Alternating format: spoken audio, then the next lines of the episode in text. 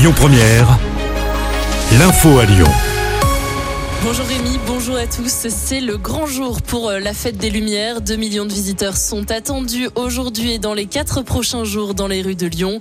Cette année, l'opération Lumignon du Cœur est au profit du centre Léon Bérard et l'œuvre dédiée est installée au parc de la Tête d'Or avec un dragon au milieu du lac. Une fête pensée pour les enfants du côté du parc Blandan avec Toys in Space, une mission de la NASA qui envoie des jouets en orbite.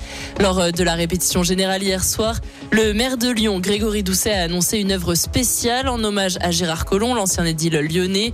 Une illumination installée au cœur de l'hôtel de ville et travaillée dans un temps record avec la famille de l'ancien maire. Cette œuvre ne sera malheureusement pas accessible au grand public car l'accès à l'hôtel de ville est interdit. Les festivités ce soir vont se terminer à vingt-trois heures et exceptionnellement pour la fête des Lumières, les transports en commun arrêteront de circuler plus tardivement que d'habitude. Deux employés de Grand Lyon Habitat mis à pied pour trafic de logements sociaux. L'information révélée par Médiacité indique que deux salariés de l'agence du quartier des États-Unis ont été interpellés en novembre dernier. La justice a ouvert une enquête pour location illicite de logements. Les deux individus auraient loué sur de courtes périodes des appartements à des particuliers en échange d'argent ou de services. Les appartements loués étaient inoccupés en attente de travaux. L'enquête se poursuit.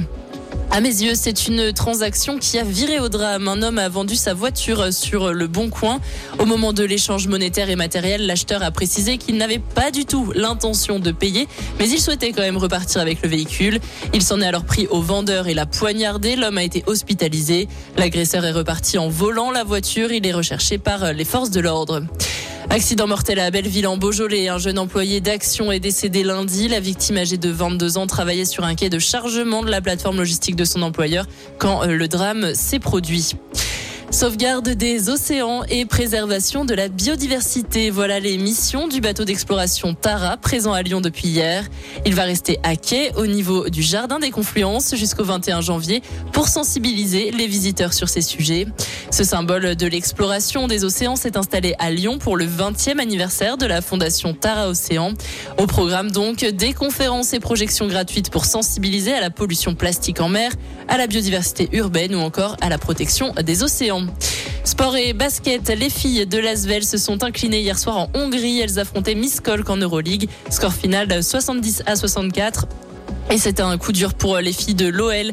Melchi Dumornay a été opérée à la cheville. L'attaquante va donc être absente plusieurs semaines. Elle s'était blessée en novembre dernier face à Montpellier et n'avait toujours pas retrouvé les terrains.